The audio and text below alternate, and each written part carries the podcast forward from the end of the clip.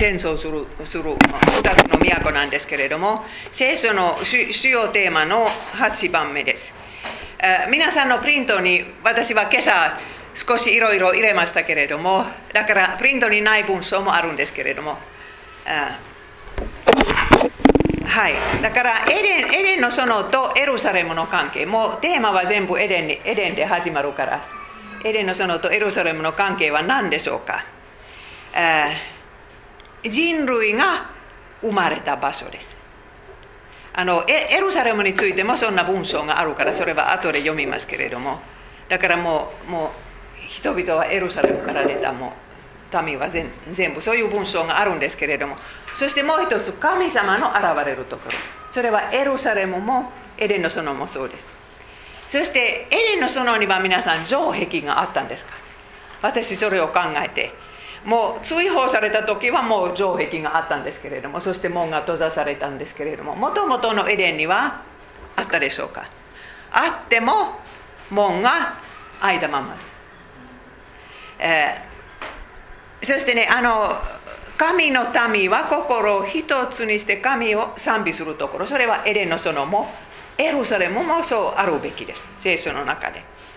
だからエルサレムはやっぱりねもう新しくなったとかもう2回目のエデノとかそういうふうに考えてもいいですそしてこういう詩篇の中ではもう祖国の源と書いてあるんです皆さんシオン知ってますかシオンとエルサレムの関係シオンはエルサレムの一つの山ですそのもともとの山でそこにはトリコがあってダビデが取った山ですだからダビデの町はそのシオンの山の上にあってそこには後で神殿も建てられましたけれども。だからシオンというとエルサレムの意味ですね。ダビデの町神殿の丘。はいお願いします。聖なる山にもといを築き主がヤコブのすべての住まいに勝って愛される。シオンの縄文よ神の都よあなたの栄光について人々は語る。私はラハブとバビロンの名を私を知る者の名とともに遂げよう見よペあげよ見よペリシテティルスクシオもこの都で生まれたと書こう。主は諸国の民を数え書き記される。この都で生まれた者と歌う者も踊る者も共に言う。私の源は全てあなたの中にあると。例えばこのクシという国はアフリカです。今のスーダン。でもでもねあのその国も聖なる都で生まれたと書いてあるから。私はこれはもうこれを準備した時は発見したんですけれどもどういう意味であるのかまだはっきりしてないんですけど何か意味があると思います。そしてねバベルの始まりは聖書にはやっぱり書いてあるんです。これは皆さん創世記実相です。そんな早い時からバビロンを誰が建てたのかとちゃんと書いてあるんです、はい、クシュにはまたニムロドとが生まれた。ニムロドは地上で最初の勇士となった。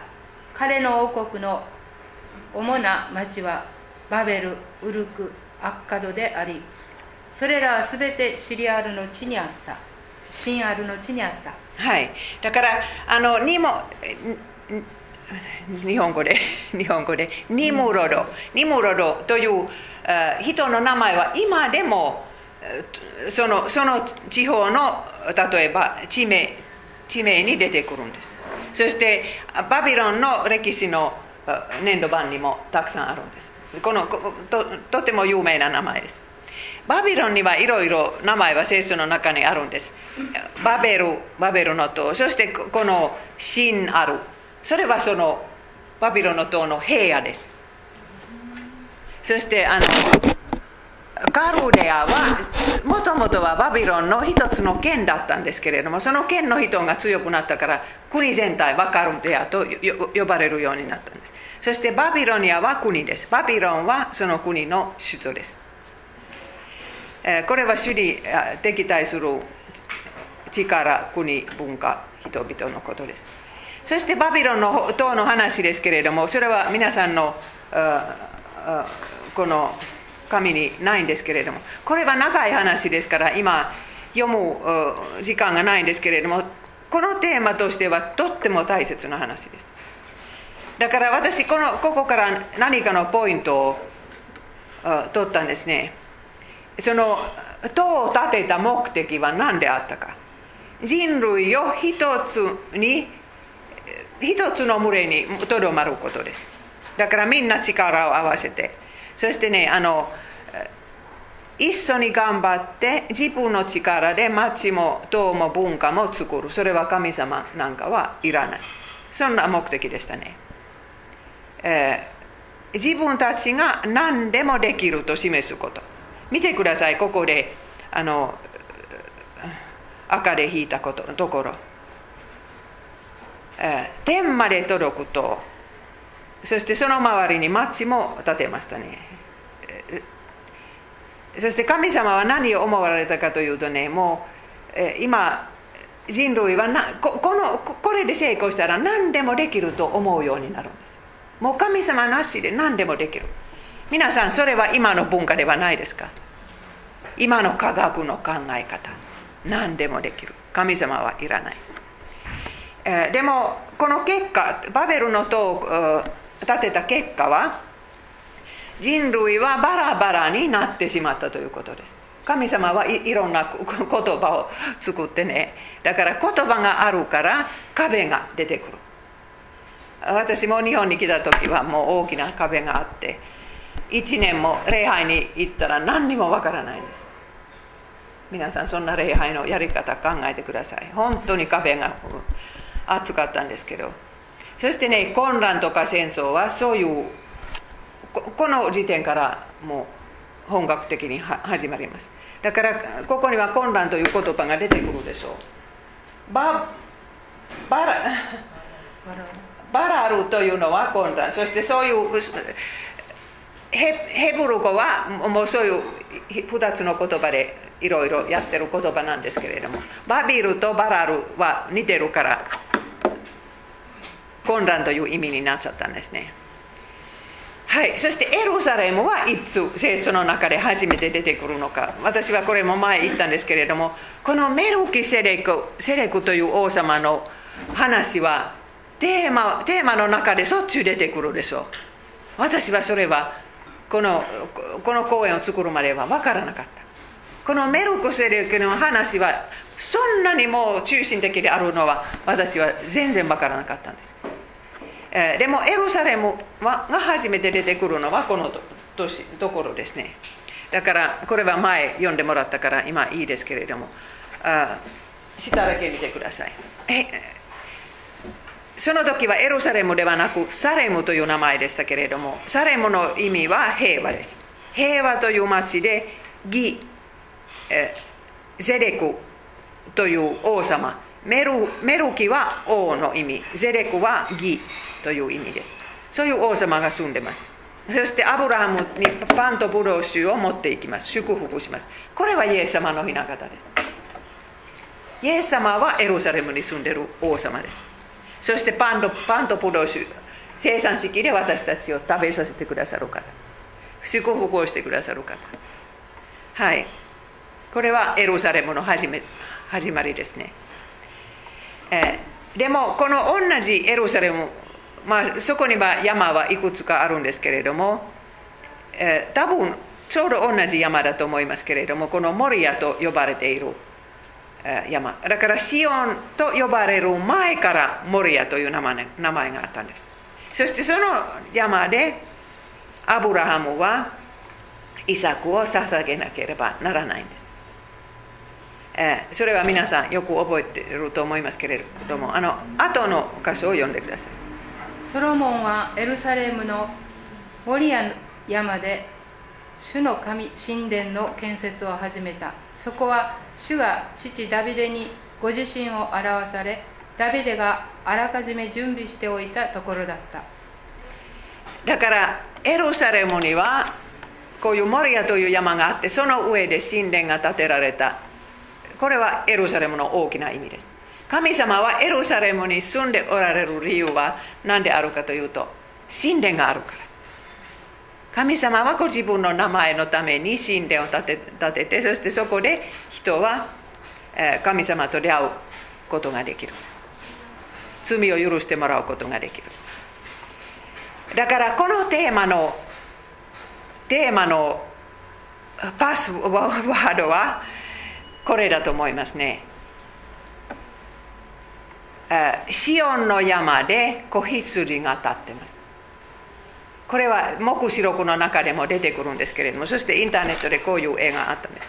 これはシオンの山でもうモリアの山で子羊が立ってます、えー、どどうしてねあのこれはねアブラハムがイサクを捧げる代わりにヤギが出てきてそのヤギをアブラハムが捧げたのはこのこの子羊です。それはイエス様のことを言ってます。バベルにはこんな山はないんです。子羊がいない、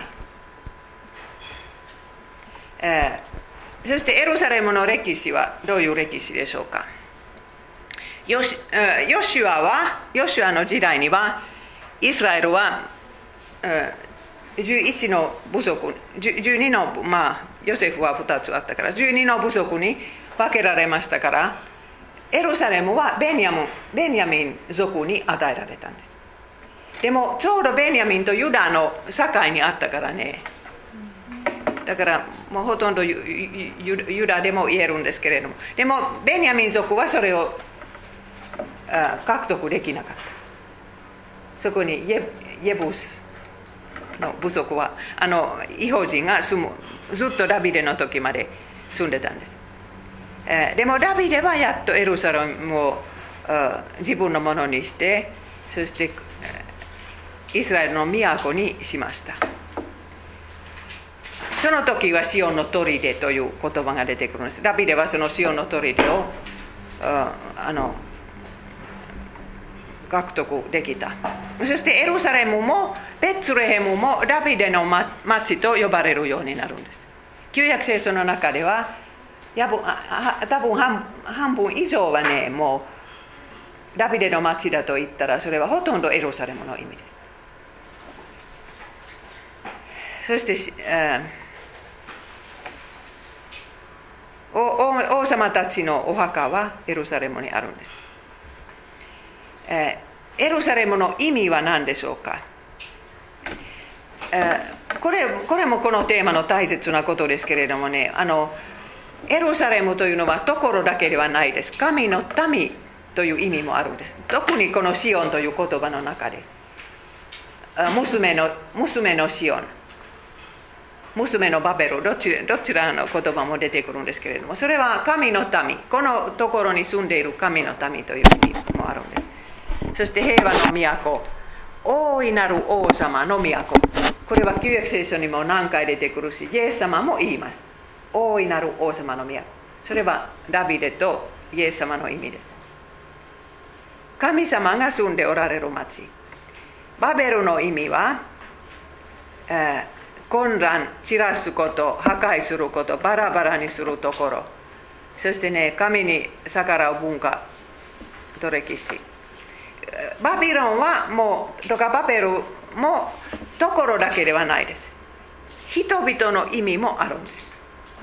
だから聖書の中でバベルと言ったらそれはもう神様に逆らう人たちのグループもも入ってます。そして聖書全体は最初から最後までこの2つの町の戦争。イスラあのエルサレムとバベルは戦争する。えー、そしてあのアブラハムたちは遊牧民族でしたけれども都を待ってる。私は皆さんにこれを何回言ったんですか？少なくとも20歳20回言ったことあるんですよ。アブラハムたちは都を待ってた。だからこの文章はヘブル人の手紙の中に書いてあるのはありがたいです。もうアブラハムたちの信仰も私たちの信仰と変わらない。永遠の都を待ってる。人々。大変大変な人生の中で頑張ってそして外人のようなような生き方です。自分の国に落ち着かない。そこには違法人が住んでいるから。でも神様が建ててくれ設計して、えー、建設してくださった。そういうこれは何というんですか？剣語などだ。剣語剣語が土台だから土台というのも皆さん聖書の中でとっても大きなテーマです。イエス様は2つの家家の建て方について例えを語ったんです。土台がしっかりしなかったら倒れてしまう。そしてね東北の時にもよく分かったでしょう。土台はダメだったらね絶対津波で流されてしまう。でも土台さえしっかりしたらもうどんな津波の時も立ってる。はい。これから詩篇で詩篇でいっぱい出てくるんです塩のこと。だから私困ってしまったんです。もうもう全部は今読まないんですけれどもくれくれも皆さん家へ帰って全部読んでください。そしてこのテーマをもう一回考えてください。あはい。シオンと神の子の関係はこの詩篇2編で出てくる、はい、聖なる山シオンで私は自ら王を即位させた。主の定められたところに従って私は述べよう。主は私に告げられた。お前は私の子。今日私はお前を産んだ。これはイエス様に対して言われた言葉です。もう父なる神様の言われた言葉。だから聖なるシオンの山でイエス様の王座があるんですね。そして、えイエス様はそのもう神様の子だとこの詩篇から分かります。これは詩篇の中でとっても大きな意味のある詩篇ですけれどもシオンが出てくる。聖なる山。皆さん気がついたことある、えだからここもあのシオンの山で、え立ってる神の子羊。神殿の中におられるイエス様の意味なんですね。そしてシオンは主が現れるところですね。はい、麗しさの極みシオンから神は掲示される。私たちの神は来られる。黙しておられない。二前を火が焼き尽くしていき、身元には嵐が吹き荒れている。えー、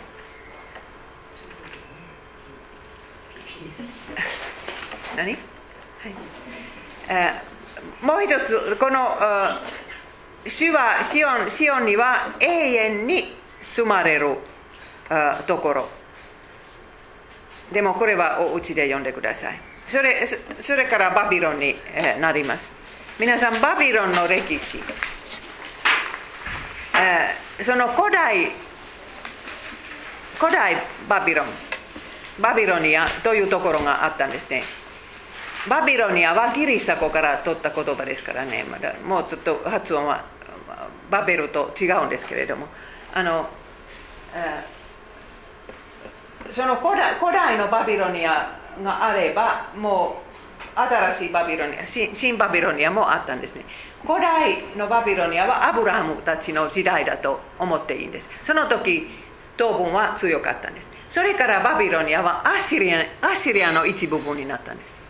だから聖書からアシリアを読んでもそれはもうほとんどバビロニアと同じ神様に敵対する文化だと思っていいんです、そしてこの新しいバビロニアはちょうどエレニアの時代です、でも一番有名なバビロニア昔のバビロニア人はハムラビという王様だったんです、多分ヤコブかヨセフと同じ時生きていた人ですけれども皆さんハムラビの立法聞いたことある？私たちは歴史で学んだんですけどどこかで聞いたことある？ハムラビの立法？そうそうそうです。そしてねこういうこここに書いてあるんです。これは今どこでしたっけ？ブリティッシュミュージアム覚えてないんですけどここんな大きな大きな石にねその立法が全部書いてあるんです。こういうもうもう小さなああいう粘土板なんていうんですかくさび方も文字。はい、えー、でもでもその立法から戒めの第1から第3は書けてるんです。神様はただお一人。他に神様を拝んではいけない。そして神様の名前を聖なる聖としなさい。安息日での時は御言葉を聞きなさい。この戒めがないですね。そうだからもう本当に他の宗教には人間関係のいいルールはいっぱいあるんじゃないですか。嘘をついてはいけない殺してはいけない。もう結婚相手に忠実でありなさいというのもあるかもしれません。日本の昔の道徳にはこれがあった。目かけを作るのは罪罪でしたか？それか罪でしたか？罪ではなかった？なかった？そうでしょう。はい。だから誰が？男は、ね、男の人が作った立法はい。だからもうバビロニアの立法には第1から第3まではないと覚えてください。そしてねあのこれからのバビロニアとエルサレムの戦争はどういうことが起こるかというとねエルサレムはバビロニアから真似真似をするんです。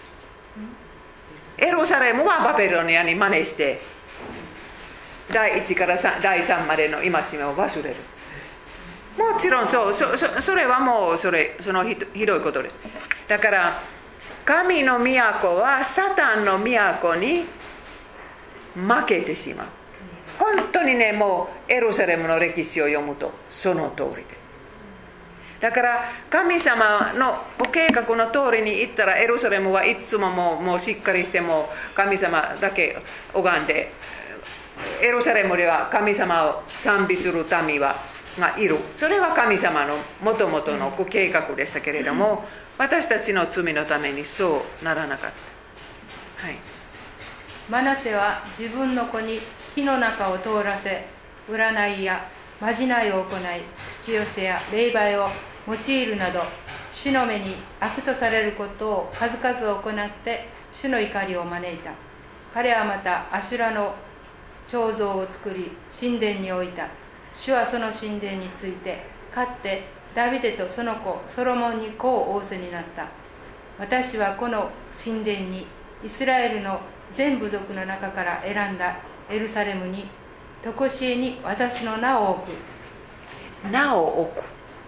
神様の名前はもうどこかに置かれるような素晴らしいものです。その神殿に神様は名前を置かれましたけれどもその神殿にこそマナセという王様は空像を建てたんです。神殿は空想でいっぱいになったんです。そしていろいろ外国からの嫌な習慣子供を殺したりすること。そして皆さんこのエルサレムとバベルのこの歴史をこういうふうに旧約聖書から読むとこれは教会の歴史でもあると覚えてください。教会ももうあの教会の中に偶像が入ってしまう。危険性はいつもあるんです、えー、そして主が怒ってしまいます。エレミアを通してこういうことを言われます。ユダよお前の町の数ほど神々がありお前たちはエルサレムの通りの数ほど数べきものを祭壇とバールに香を焚くための祭壇を設けた。だからもう本当に日本のこの神戸を歩いてもねもうもう街角にはいっぱい空想があるでしょう。だからもしかしたら神戸にも街ぐらい空想が置いてあるかもしれません。あの道ぐらい。はい。私は顔をこの都に向けて災いを下し災害を与えないと主は言われる。この都はバビロンの王の手に渡され火で焼き払われる。これは神様の都です。せっかく建てられたその素晴らしい町。それはバビロニア一番大きな敵の手に神様が渡されます誰が渡されますか？神様とちゃんと書いてありますから。この戦争はややこしくなるんです。だから敵はどこにいるのかをもう聖書の中で分からなくなるんです。エルサレムはいつも正しい。バベルはいつも間違っている。と違う、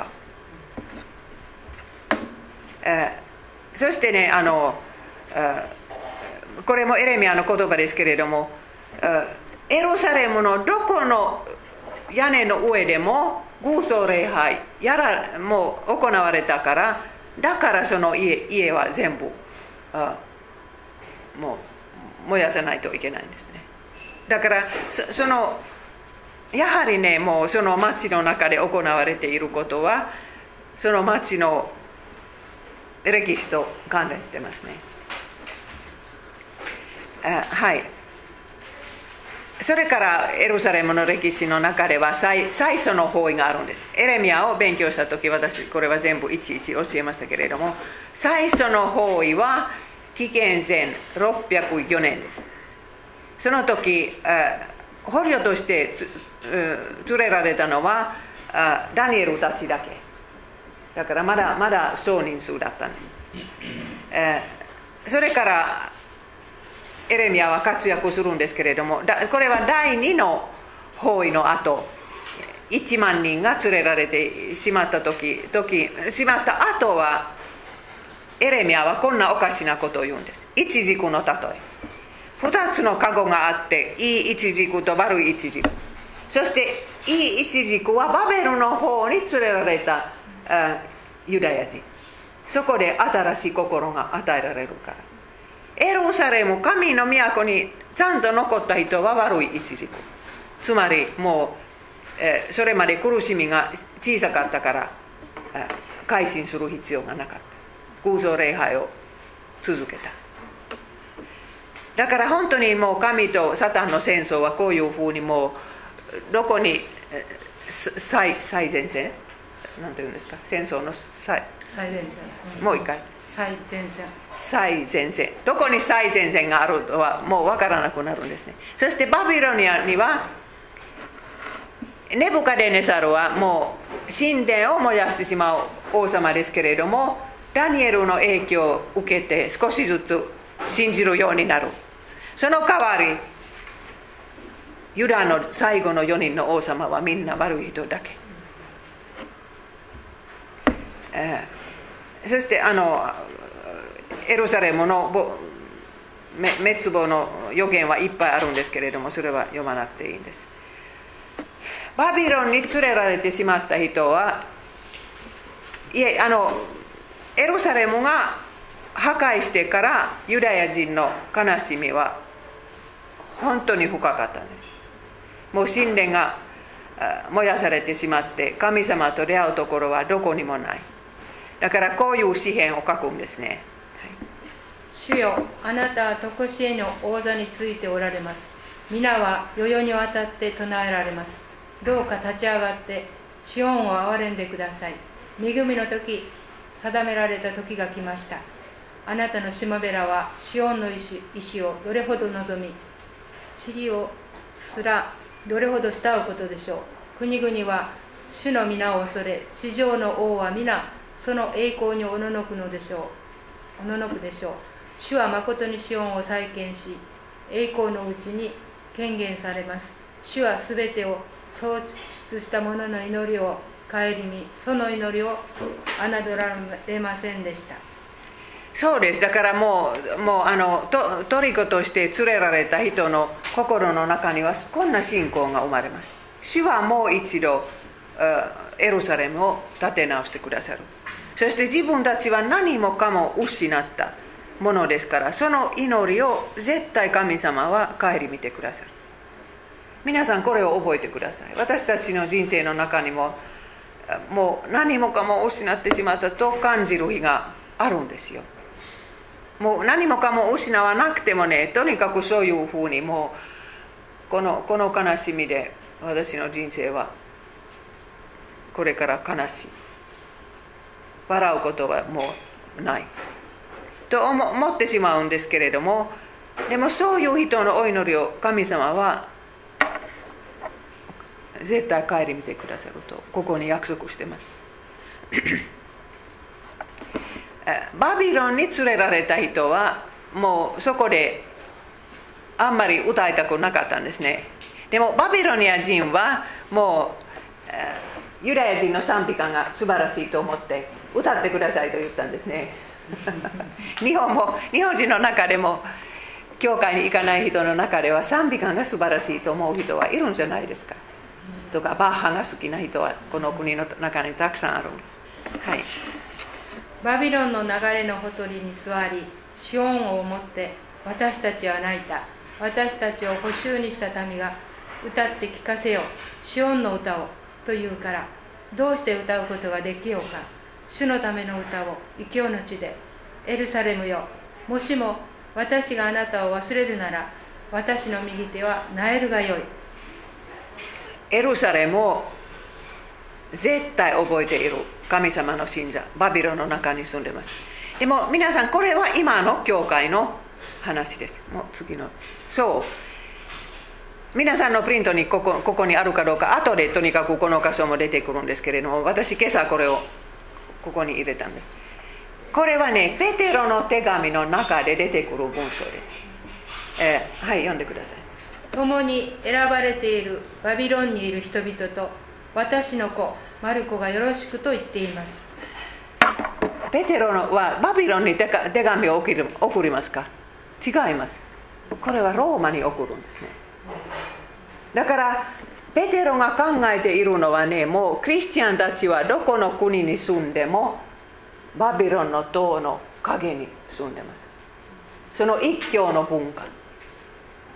私たちは総民数で総人数で、えー、バビロンに住んでる。だからそれはペテロの考え方でしたからもう初代教会はそういうふうに聖書を解釈したと分かるんですよ。だからこのさっきの歌もねバビロンの川のほとりに座って泣いている。これは私たちのことを言ってます。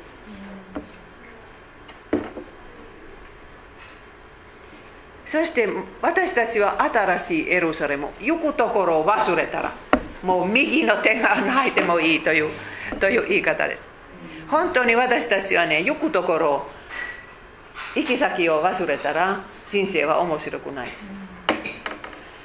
もう悲しみがやってくるともうそれにそれで負けてしまう。でも行き先さえ覚えてたらね何度か耐えていけますね。このバビロニアの星を。はい。そしてエレミアにもエルサレムの救いの約束はあるんですけれどもエレミアはもうエルサレムの破壊をいっぱいも予言しましたけれどもそのエレミアはそのちょうど真ん中で30章から33章まで慰めの書があってそこにはこういう文章もあるんです。その日にはユダは救われエルサレムは安らかに人の住まう都となる。その名は主は我らの救いと呼ばれるであろう。主はこう言われる。ダビデのためにイスラエルの家の王座につく者は耐えることがない。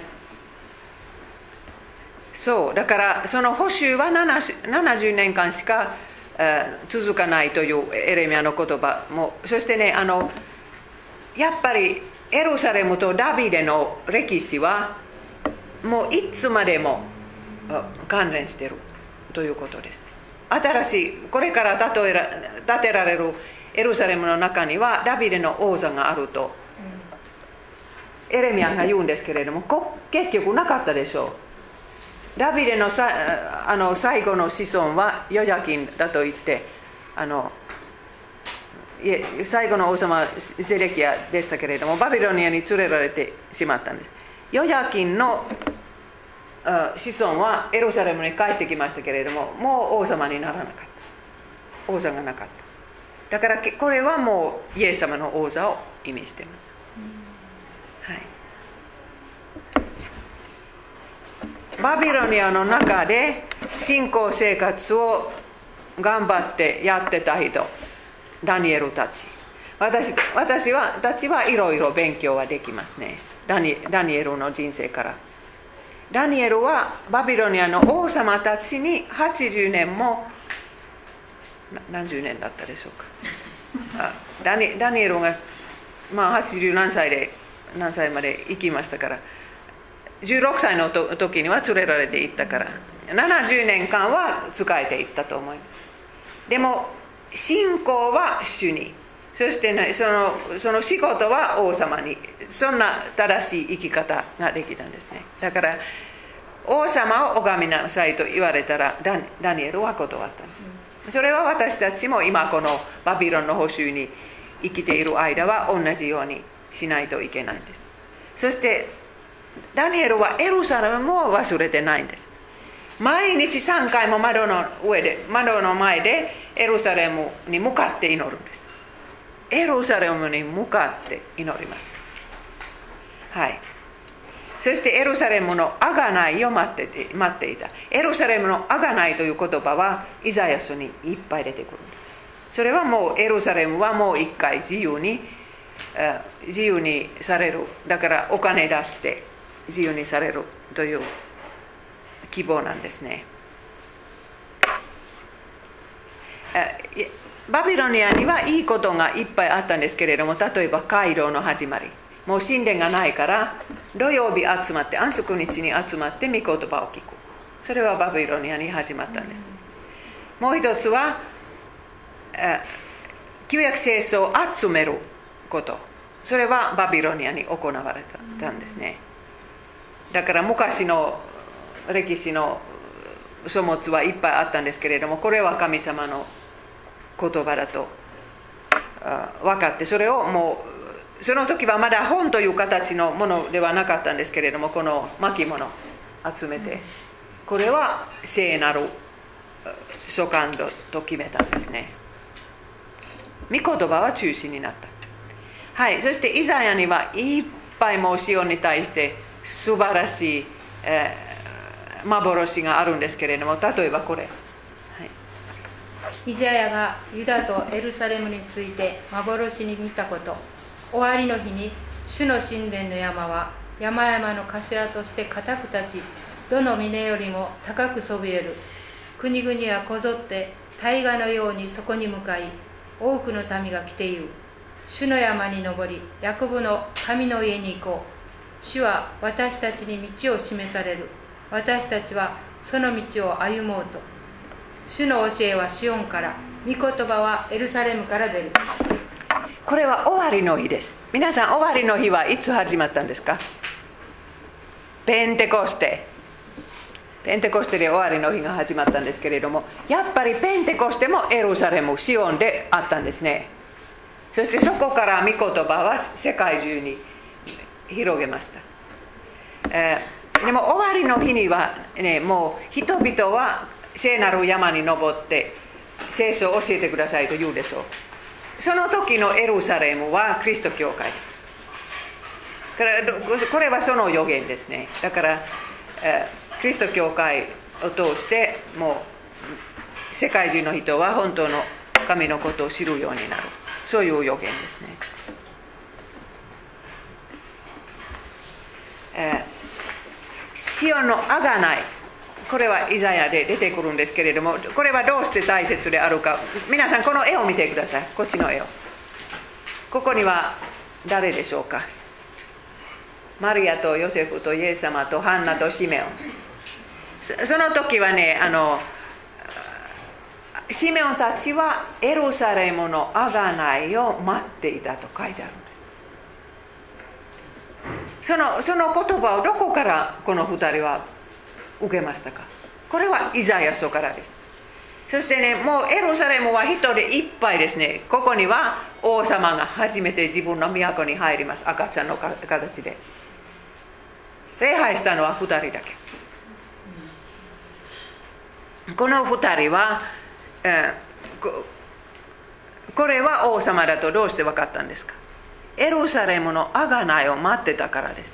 だからエルサレムはもう贖われていると思わないんですよ。そして罪からは絶対贖われていないとあの2人の老人が分かったんです。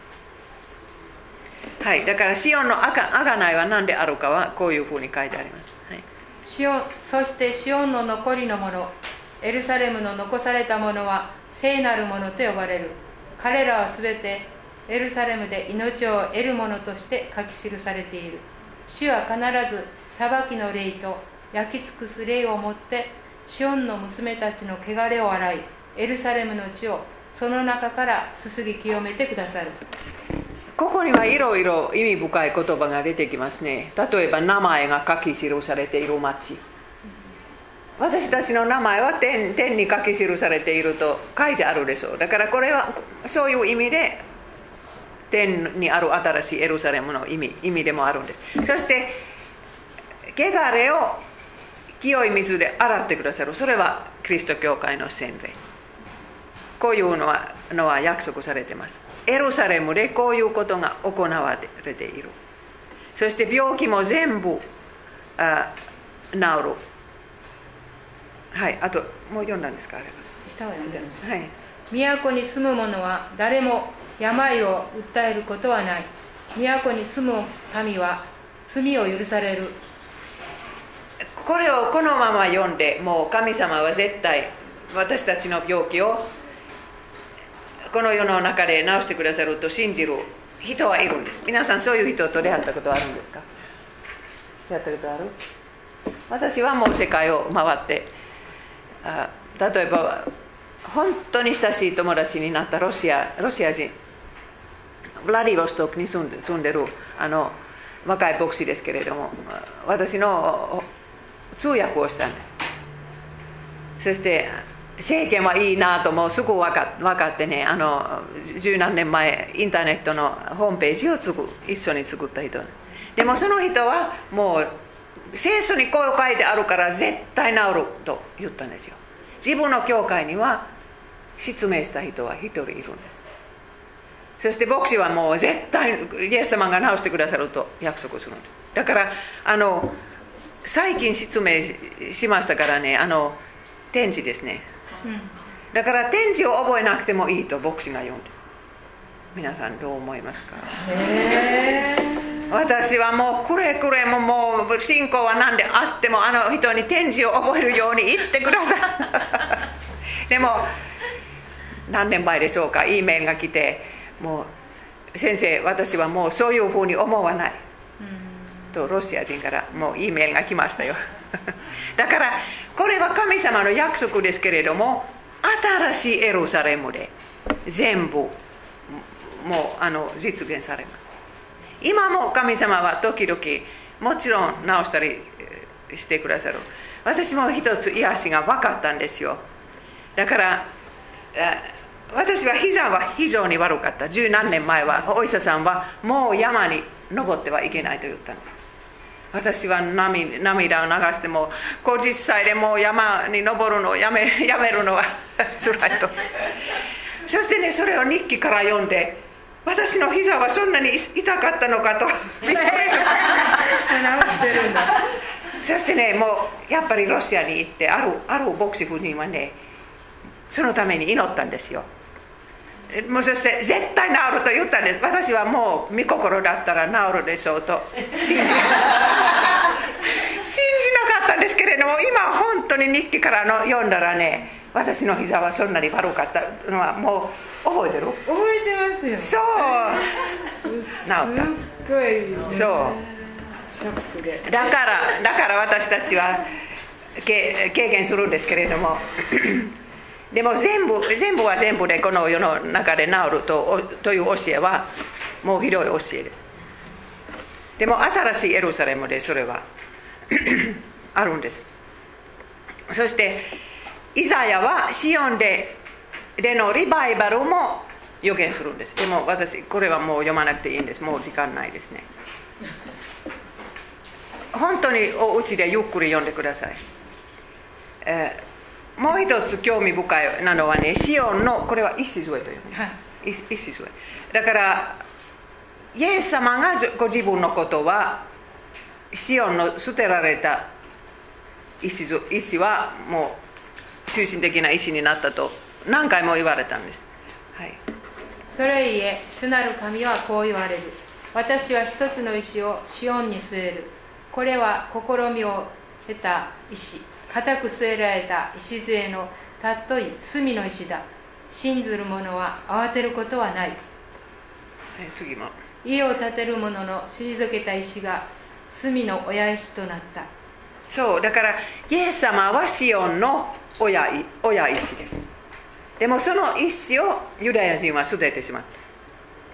そして今西洋のキリスト教会も捨てつつあるんです。だからその本当に同じ歴史は繰り返されています。もう日本のキリスト教会ではそんなことがないように祈ってください。御言葉を捨てたらもうこのイエス様を捨てることになるんです。またイザヤ書の中には良き知らせを伝えるものの喜ばしい文章があるんです。このこの良き知らせは何であったかというとねもう主がエルサレムに戻ってくるという知らせです。だから戦争が終わってもう王様として主が戻ってくる、はい、高い山に登れ良い知らせをシオンに伝える者よ。力を振るって声を上げよ。う良い知らせをエルサレムに伝える者よ。声を上げよ。恐れるな。ユダの町々に告げよ。見よあなたたちの神。そう神様が来る。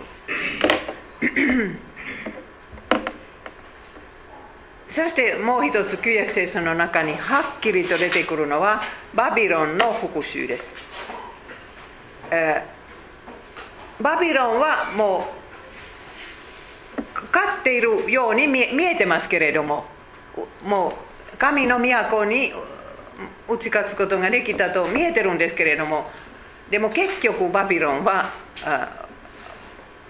この世から消えてしまう。だから神様が復讐なさるという文章です、はい、私と私の肉親が受けた暴虐がバビロンの上に降りかかるようにとシオンの女たちは言う。それゆえ主はこう言われる。見よ私はお前の訴えを取り上げお前の穴を報いる。私はバビロンの海を干上がらせ泉を枯らす。バビロンは彼なんですよ。あ。河原の山。ジャッカルの住みかとなり恐怖とえなじりの的となりあざあざけごめんなさい。あざけりの的となり住む者は一人もいなくなる。こういう予言は旧約聖書の中に何回もあるんですけれども黙示録の中にもあります。だからそれはもう一回読みます。黙示録の時。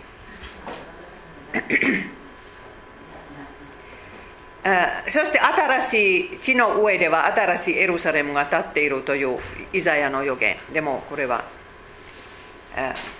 これでいいです。もう一つ大いなる帰国の日の予言そういう帰国は聖書の中に少なくても3つあるんですけれどもエジプトから帰ることそしてバビロニアから帰ることそれから再臨の日イエス様のが来て私たちが神の国に帰ることまたこれはゼカリアですけれども聖書の旧約聖書の終わりの方なんですけれども王様が都に入るという場面がもう本当にはっきりと書いてあります。これはイエス様がロバに乗ってエルサレムに入る入る場面ですね。そしてトリコをその穴から刑務所から補修から解き放つために来られます。だからイエス様がロバに乗ってエルサレムに入った時はその目的だったんですそれはエルサレムの贖いだったんですご自分の血を持っていくんですね。契約の血はここに書いてあります。はいそして新約聖書とエルサレムとバベルのテーマになります。イエス様はが生まれた時はエルサレムはみんな拝みに行くんですか？拝みに行ったのはこのこの外人たちだけ博士の。博士たちはエルサレムに来たんですけれどもユダヤ人の王様が生まれるというのを聞いても探しに行ったのは一人もいない。エルサレムの中から誰もね博士たちと一緒にベツレヘムまで行かないんです。12キロメートルだけですけれども、だからもうこのこの箇所からもう分かるんですけれどもエルサレムは救い主を捨てようとするんです。だからもう次のエルサレムはあの必要となります。そしてあのハンナとシメオンのところですけれども私はそれはもう話しましたから。でもこれはイエス様が初めて神殿に入る場面です。初めてエルサレムに入る時。40, 40日の時。40, 40日の。日目。はい。この赤ちゃんの絵を見て見たらねこれはエルサレムの王だと覚えてください。王様はもう入ったんです今だからシオンには王様が来るというのはもうなイザヤの時から800年もた待ってますけれども入ったただそれが分かったのは2人だけ。こういう話の中からねもう神の民の大多数はちゃんとした信仰を持って持ってないと分かるんですね。だからそのの残残りのものになっちゃうんですね。残りのもの。その月イエス様がエルサレムに入られたのは12歳の時。そしてどうしてエルサレムに残っていたのか皆さん今分かるでしょう。それはご自分の町ご自分の神殿天のお父様の住まれるところ。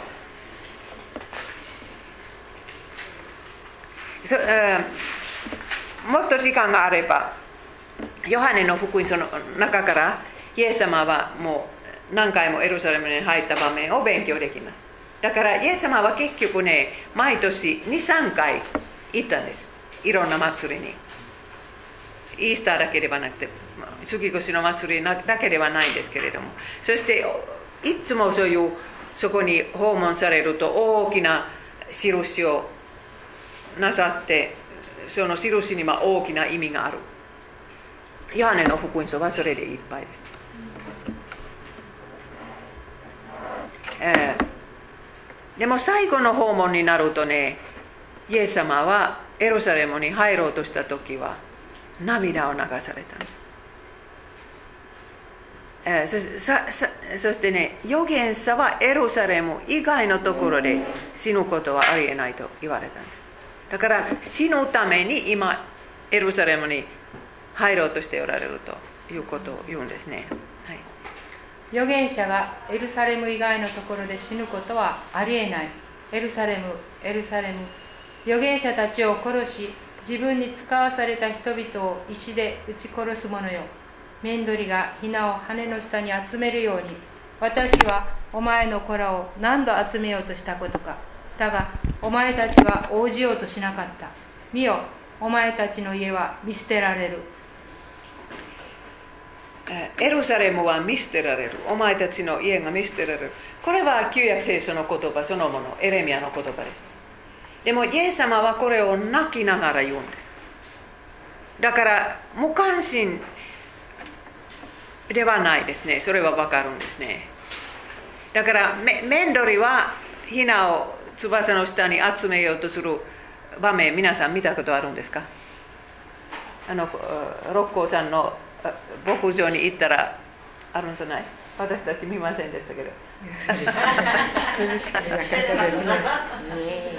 でもねあの私のおばあさんの家にはいつもいつもねメンドリがいてひなもいてそしてあの危ない鳥は時々来たんですね。だから和紙。そう和紙ですね。はい。だからもう本当にそのメンドリの心配心配な声を聞いてももうひなはそそこに集めます。だからイエス様はそのそういう和紙のような広いことは近づいていると分かっててねもうもうエルサレムのために頑張られたんです。これはもう主の都でエルサレムからもう賛美が出るべきところですけれどもでも応じないんです。関係ない。結局イエス様を殺してしまう。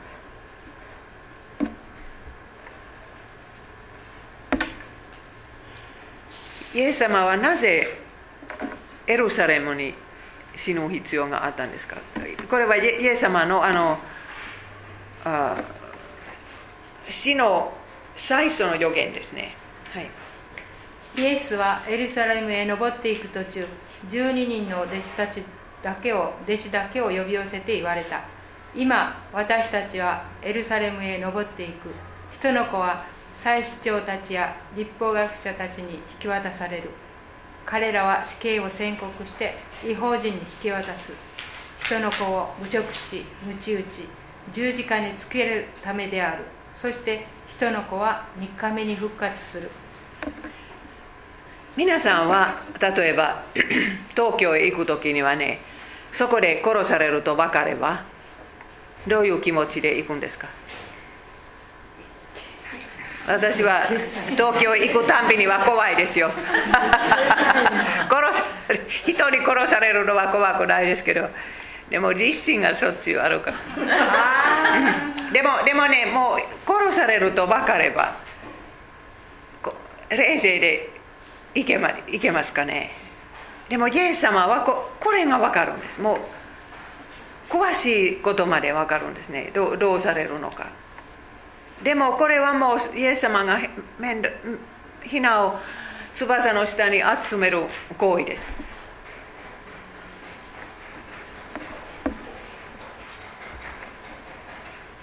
うん、これここに私今朝一つ御言葉を入れました。だから皆さんプリントに書いてください。ヘブル13の12です。これはイエス様の死死と関連あることです。はい読んでください。それでもイエスもまたご自分の地で民を聖なるものとするために門の外で苦難に遭われたのです。その時はねエルサレムの城壁があってあのゴルカタは城壁の外だったでしょう、どうしてもう主が自分の町に入られる時はその町の中で死ななかったんですか？どうして外でないといけないですか？れたもの？そう。そうです。そしてねあの生贄の一部分は、えー、町の外で焼かれたそうです。これはヘブル人の手紙の前の文章なんですね。だからその生贄のことがあってこういう行為をしてイエス様は生贄だとお示しになったんです。でももう一つはもうこのエルサレムはイエス様を追い出してしまうということです。町の外へ追い出してしまう、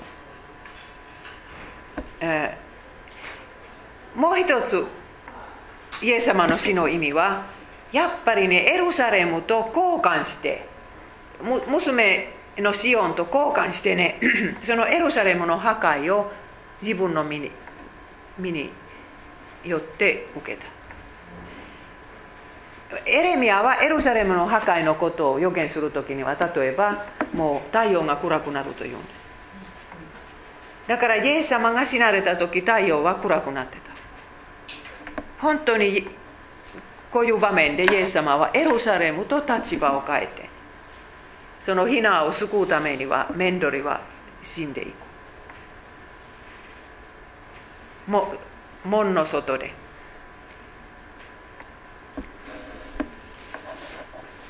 本当にこういうふうにこれほど民は自分の王様を捨てたケースはこの世の中にあるでしょうか？これほど。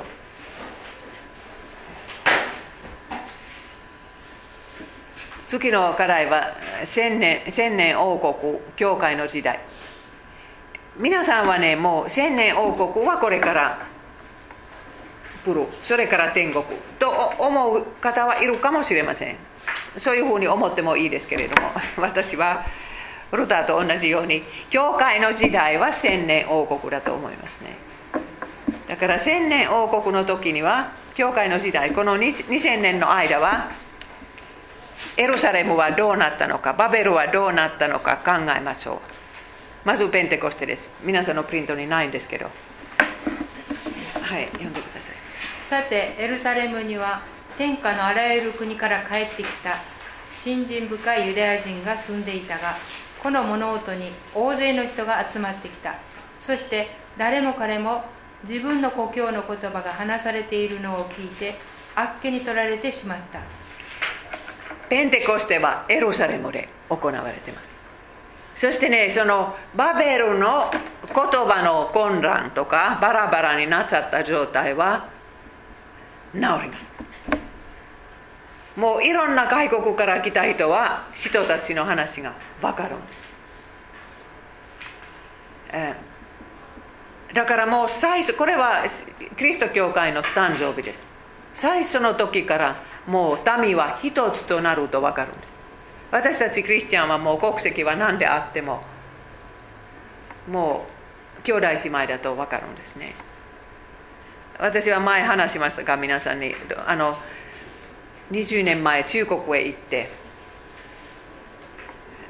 中国北京でしたかね？上海でしたか？とにかくもう教会を見つかって幽霊会に行きますね。そしてそこにはインドの船乗りが来てもう本当にもう船から出たら私は絶対教会を探す。もう何にも分からなくても教会を探すとその若者が言ったんです皆さん船乗り員は普通違うところを探します。でもでもそのクリスチャンの若者はそこに座っていて私は本当にねこれはキリスト教会だと思ったんです。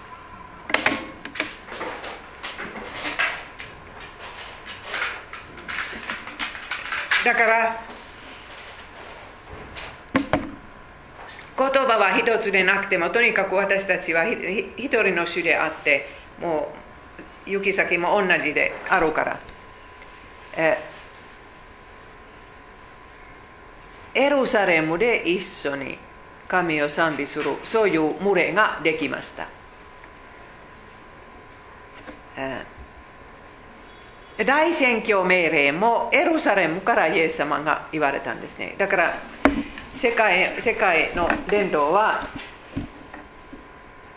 もう使徒教伝読んだら何章まで9章までエルサレムですね。8章まで少なくてもはい。次のように書いてある。メシアは苦しみを受け3日目に死者の中から復活する。また罪の許しを得させる悔い改めがその名によってあらゆる国の人々に述べ伝えられる。とエルサレムから始めてあなた方はこれらのことの証人となる。私たちもこのことの証人ですイエス様の苦しみと罪の許しと、えー、その証人です、えー、そしてもう一回イザヤのことをここに良き知らせを伝える人の話をここに載せましたけれども、えー、私たちはもう良き知らせを伝える人の足はどれほど幸いかとあのイザヤは言ってるでしょう私たちはそんな幸いな足を持ってますそうです。だからもう本当に私たちには使命が与え与えられる。この新しいエルサレムの国籍とこういう使命。良き知らせ。これは悪いニュースではないです。本当にニュースを聞くと悪い悪いことばっかり聞くんですけどね。こういう良き知らせを伝えること特権があるんです、えーこれはもうエルサレムのテーマの中心的なことです。皆さんのプリントにある？あります。はい。パウロはね、もう、イスラエルにあるエルサレムはもう本物のエルサレムではないですというんです。それはもうハガルの子供になっちゃったんですね。サラの子供、本物のクリスチャン、信仰によってきのきとな見なされた人は、の方が新しいエルサレム。新しいエルサレムは私たちの母ですと言うんですね、はい、この2人の女とは2つの契約を表しています。子を奴隷の身分に産む方はシナイ山に由来する契約を表していてこれがハガルです。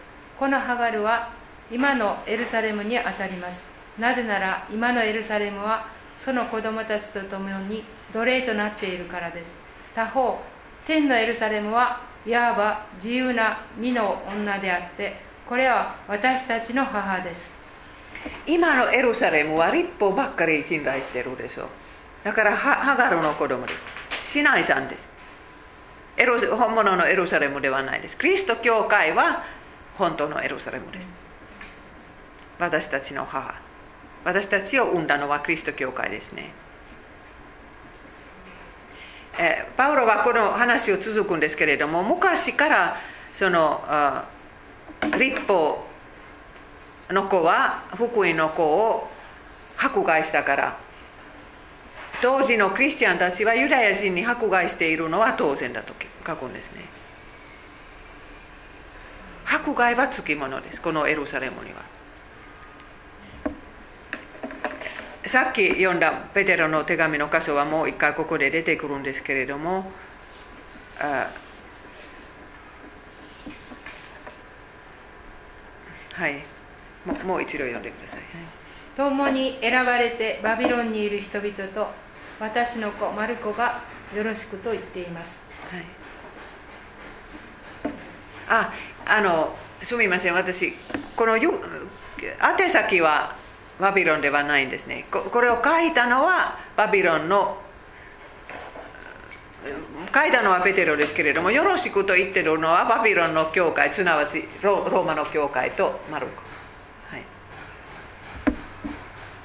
シオンの山に住んでいるクリスチャンたち、えー、これはヘブル人の手紙の中にはっきり書いてますね、はい、しかしあなた方が近づいたのはシモンの山生ける神の都天のエルサレム無数の天使たちの祝いの集まり天に登録されている長子たちの集会新しい契約の仲介者イエスです。私たちクリスチャンが近づいたのはシオンの山。そしてそのシオンの山には子羊が立ってます。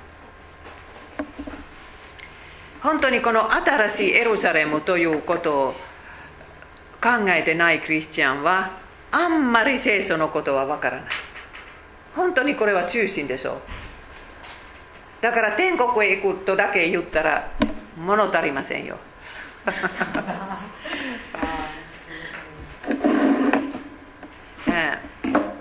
私たちクリスチャンはもうそのこここの世の中には永遠の住むところがないと分かってます。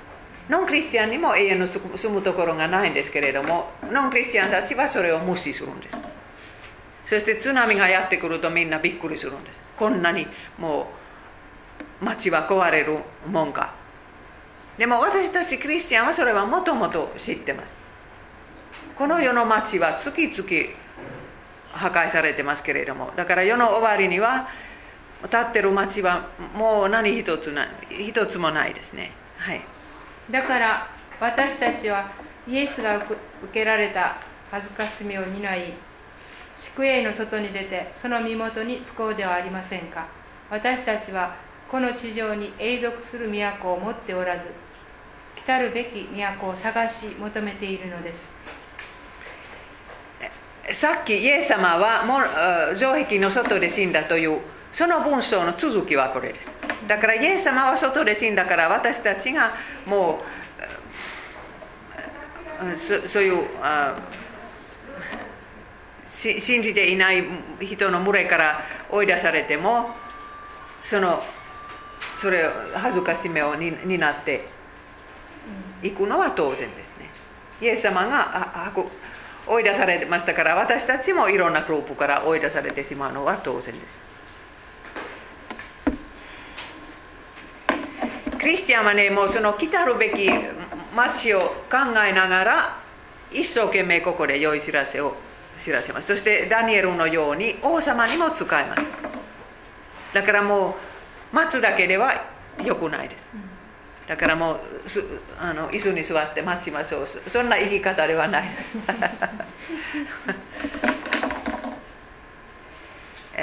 黙示録になるとバビロンは大祖父王祖父何？何と読みますか？これ何インプですね。大インプ。ですインプ。インプはい、はい、読んでください。さて7つの鉢を持つ7人の天使が1人来て私に語りかけた。ここへ来なさい。多くの水の上に座っている大陰譜に対する裁きを見せよう。その額には秘められた意味の名が記されていたがそれは大バビロンみだらな女たちや地上の忌まわしい者たちの母という名である。そうですよ。だからこの大大インプはそのバビロンですね。バベルの塔の文化から始まった。だからその文化はもうますますますます嫌な性的な行動に走ってますだからそれは周りを見たら分かるでしょう、こんなもう性的いろんな性的な行動に対してこんなことは世の中になかったと思います。今のインターネットとか映画とかテレビとかもう全部いっぱいでしょう。だからバビロンという文化はそういう風になっちゃうんですね。え私たちの母はエルサレムです。でもああいう行動をやってる人の母はバビロンです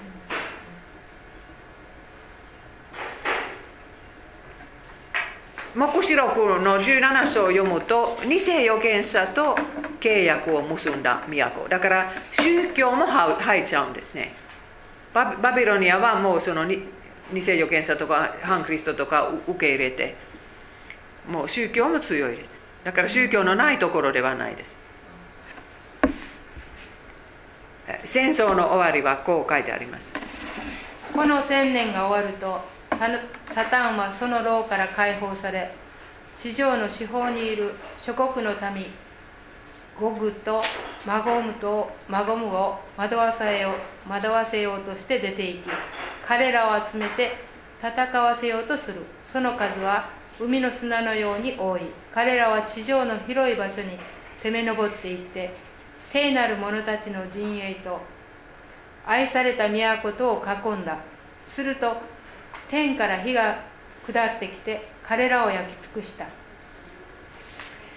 え本当のエルサレムにもあのイスラエルのエルサレムにももう一つ戦争があるかもしれません。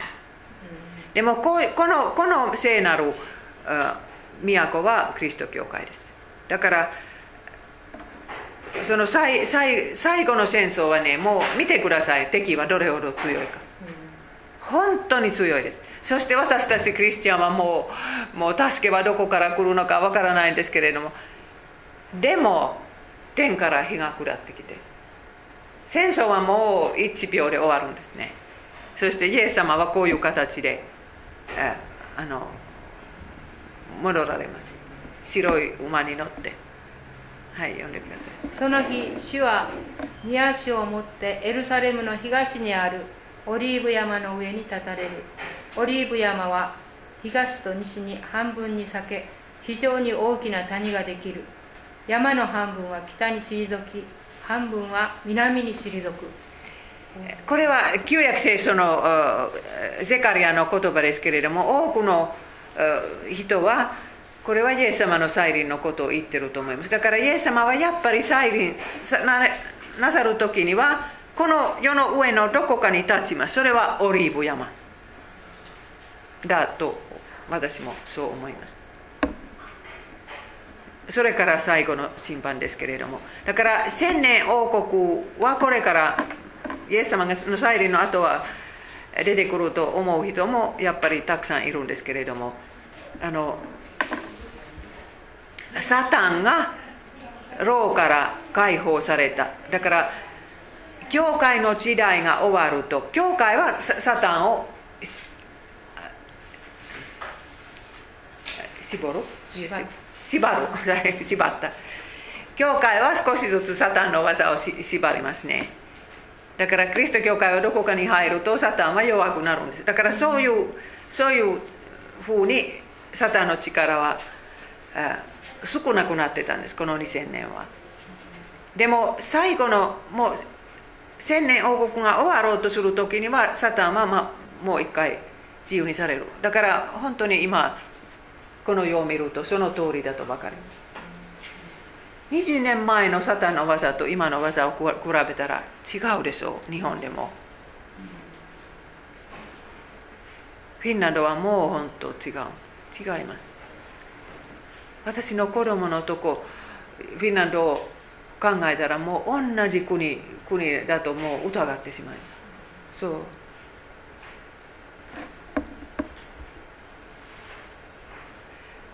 そしてあのバビロンの、えー滅亡はもう一回描かれています。これはほとんどもう旧約聖書と同じ言葉ですけれども、はい、彼女とみだらなことをし贅沢に暮らした地上の王たちは彼女が焼かれる煙を見てそのために泣き悲しみ彼女の苦しみを見て恐れ遠くに立ってこういう。不幸だ不幸だ大いなる都。強大な都バビロン。お前はひとときの間に裁かれた。この文化はもう破滅するんです。バビロンの文化。そしてそれそれに属しているもう支配者たち日本の大統領も含めてもうみんなショックを受けてます。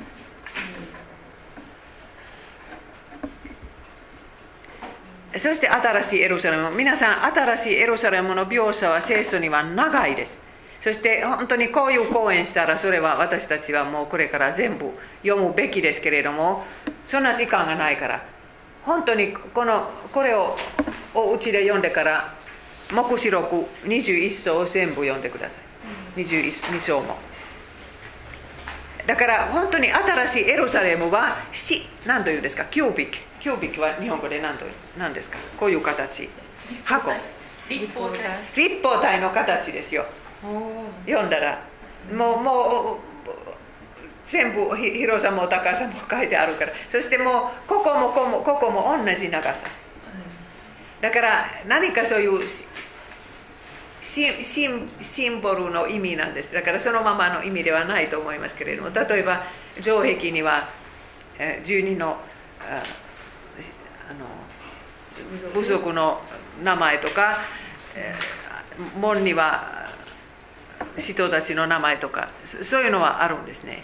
とにかくこのエルサレムは旧約聖書を作った人と新約聖書を作った人の土台に建てられる。イエス様はもともとの土台ですけれども。そしてもう私たちが想像もできない素晴らしいところ。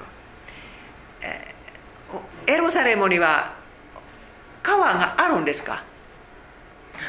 皆さんエルサレムで川見たことある？川から流れるって言います。エルサレムの下にね、そう。言いますよね。聖書にありますよね。そそうですそうです。下にはどこかにあるんですけど私はもうエルサレムで川を見たことない、でもエゼキエルの中にもすごい川が出てくるんです。もうエルサレムの中。そしても黙示録の中にももう素晴らしい川があるんです。また命の木はいっぱい生えてる。私前も話しましたけれども門があるんですけれどもその門は昼も夜も開いてるんです。だから敵はもうないと分かるんです。城壁もあるんですけれどもだから、えー城壁があったらパラダイスのような楽しい城壁。はい。王座もあるんです。神殿はないですけれども王座はあるんです。神殿は恵みの手段で神様は顔と顔を合わせて見えませんから神殿が必要だったんです。でも今顔と顔顔を合わせるから王座でそのまま座って見見えますから神殿は必要ではない。ともう生贄とかそういうのはもういらないから。そしてこれはねあの何章でしたか？14章。そう。14章の初めに、えー子羊がしシオンの山に立っておる。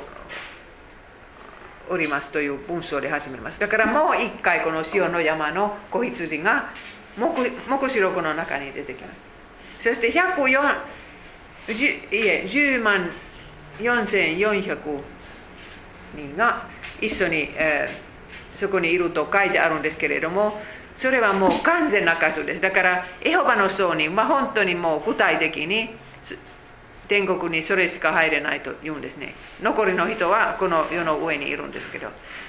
でもそれは聖書ではもう完全完全な民ということを意味してます。はい。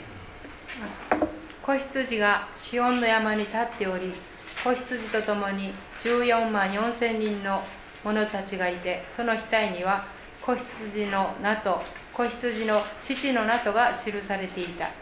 私は大水の轟くような音また激しい雷のような音が天から響くのを聞いた。私が聞いたその音は琴を弾く者たちが盾事を弾いているようであった。彼らは玉座の前また4つの生き物と長老たちの前で新しい歌の類を歌った。この歌は地上からあがなわれた14万4千人の者たちのほかは覚えることができなかった。あパラダイスは何でしたか？パラダイスは人間は人類が一つになって神様を賛美するところ。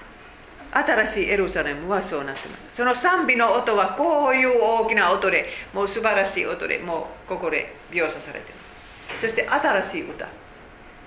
罪の許しのわからない人はこの歌は絶対歌えないんです。イエス様の贖いは欲しくなかった人。だから本当にねもう私も家族の若い者を考えてもう苦しんでほしくないですけれどもねもういろいろそういう失敗して罪を犯しながらみんな苦しみますけれどもそういう中で本当に贖いのことを信じるようになったらそれでいいじゃないですか。天国でこの歌ができるように。本当にもう立派な人生を送っても何の失敗もしない人は贖いは信じにくくなるんです。エレンのその新しいエルサレム。だからそうですね。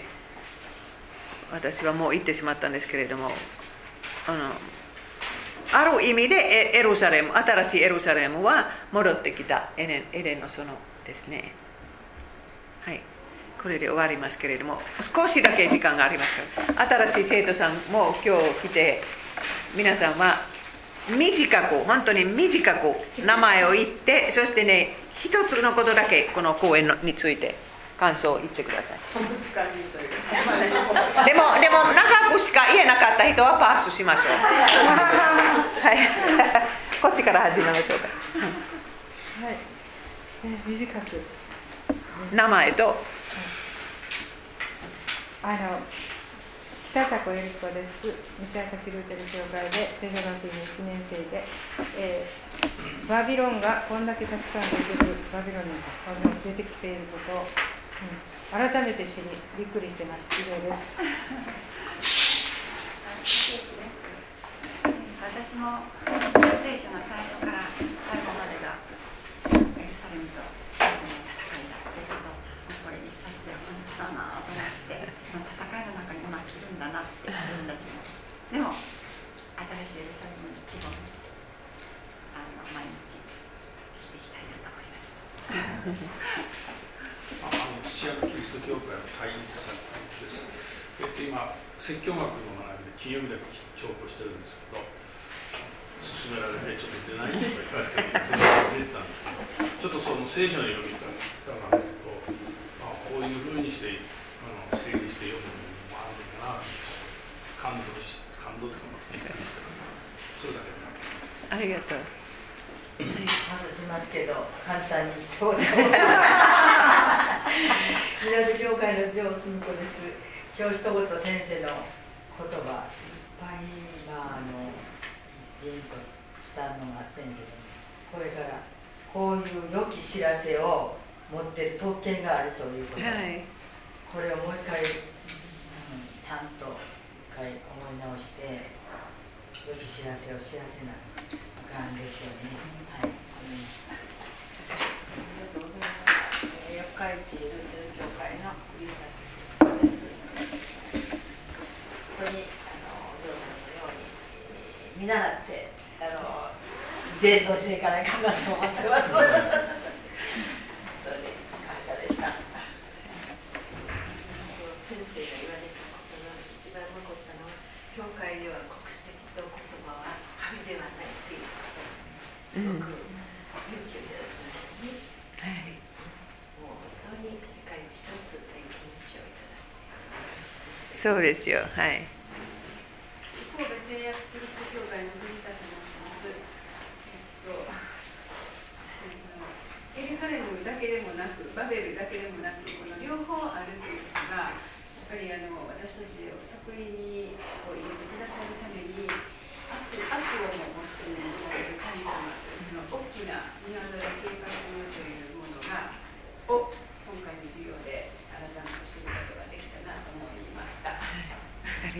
の仕事を教会から来ました川田です、えー、今日の授業をちょっとこう今頭の中で整理しててうまく言えませんはい。